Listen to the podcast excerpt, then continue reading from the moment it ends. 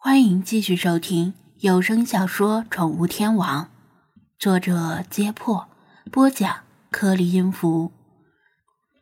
第一千四百九十五章：绿叶路踪。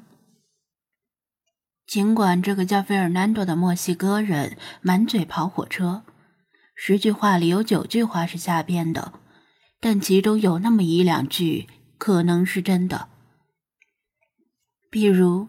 有郊狼在夜里袭击流浪汉，又比如说，有人给流浪汉派发免费的食物和住处，这与张子安之前听闻的信息吻合。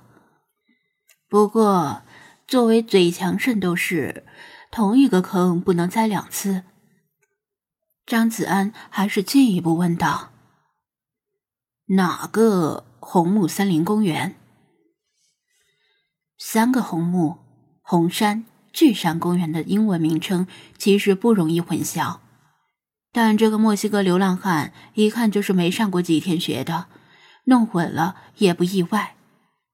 哪个？呃，就是北边海边那个呀。费尔南多摊手，眼睛仍然盯着地上的小刀。所以能把小刀还给我吗？我还有很远的路要走，当然。如果你乐意的话，顺便送我一程的话，我会非常高兴的接受。你是来美国旅游的，对吗？如果你有兴趣去红木森林公园，那就再好不过了。那里真的很漂亮，只有那些肤浅的白人才会一窝蜂的跑去优胜美地。兄弟，你可以信任我，我是美国西岸最好的向导。以前我跟我叔叔一起去森林里狩猎，我们还徒手打死过一头成年灰熊，当时真的是惊险万分呢。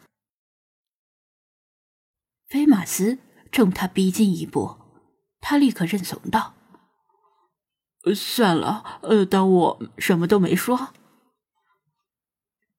这下错不了了，北边海边的红木公园只有一个。那就是由一个国家公园和三个州立公园组成的超大公园群。旧金山周围最受游客欢迎的公园，毫无疑问是优胜美地，因为那里有壮观的瀑布和绮丽的美景，还有一帮疯子般的攀岩者常驻四号营地。相比之下，红木公园就比较平淡了。那里只有树，一望无际的树海，除了里面那棵参天的神木桃翠之外，就连大部分美国人也想不出里面有什么值得一去的景点。就连这棵招牌式的神木，游客想要瞻仰一下，也要徒步在密林里穿行两个小时以上，才有缘一见。去那边的游客不算太少，但绝大部分都是驾车在丛林间的公路上纵穿，在一南一北两个小镇里歇息下，拍几张照片，发个定位，就算是打卡成功。如果想要真正的深入这片原始森林，至少没有十天半个月是出不来的，还是在没迷路、没有遇到危险的情况下。事实上，红木公园的游客管理中心也不建议没有丰富徒步经验的游客贸然骑车离开公路。常看美国 B 级恐怖片的人都知道，恐怖片里经常有的那种剧情，就是一帮年轻人去森林里露营或者探险，然后遭遇变异生物或者变态杀人狂。最后全军覆没，最多只有一个女主角逃出来的电影。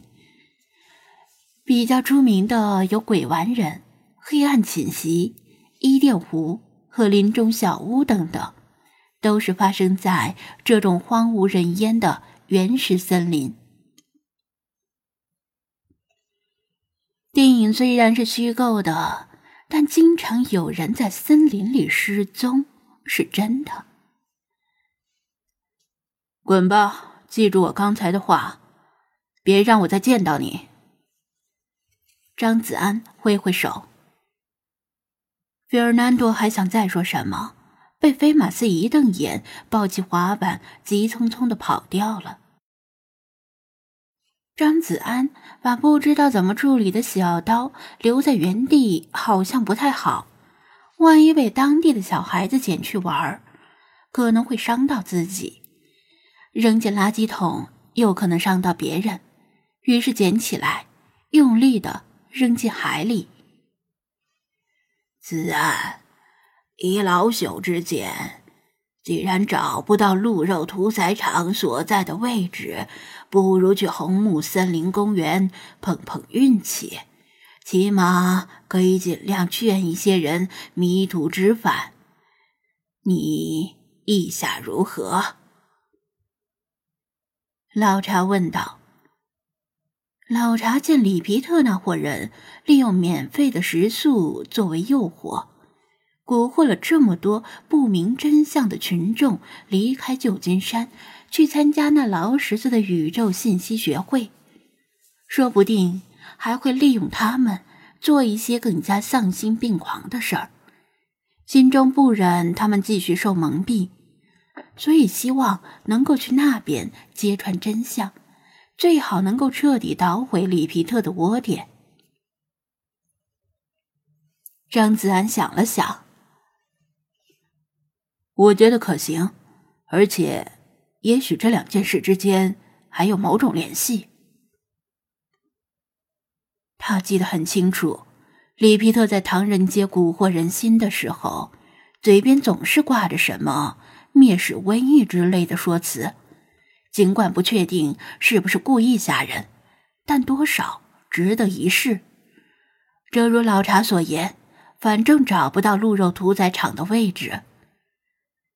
开车回到刚才那家餐厅，小雪还着急的等在门口。看到他驾车出现，这才放心。张子安把情况简单说了一下，只说那个墨西哥小偷是个欺软怕硬的家伙，被菲马斯追上之后就乖乖投降了。他觉得没有必要送到监狱，口头教训几句就放走了。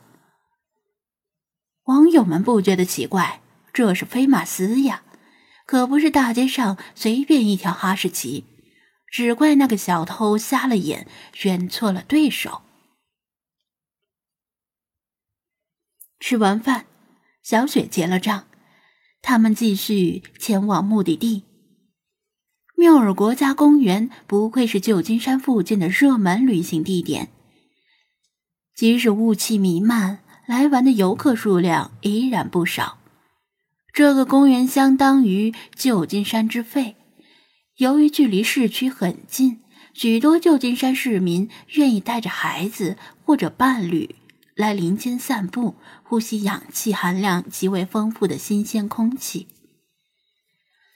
小雪掏钱买了双人门票，而张子安坦然接受，又令网友们气不打一处来，骂他一点儿也没有绅士风度。其实。他好歹出了油钱呢。缪尔公园附近也出现了流浪汉的身影。他们与费尔南多一样，都在向北徒步前进。如果能遇到好心人，就搭个便车。但这样的幸运儿很少，大家谁也不愿意让这些脏兮兮、臭烘烘的潜在犯罪者上车。公园门口还停着警车，听说是昨天有流浪汉在这里闹出了乱子。为了防止流浪汉们再次闹事，所以派出警察值守。园内有三条徒步路线，分别是短、中、长。短的半小时就能走完，长的要一个半小时。张子安和小雪稍加商量，一致决定选择中等的那条。踏上徒步路线不久，小雪兴致勃勃地向网友们三百六十度拍摄周围满目苍翠。张子安拍拍他的肩膀，比划了晋升的手势，示意他安静，又指指丛林斜前方的不远处，让他看。那是一头梅花鹿，美丽的大眼睛正在与他们对视。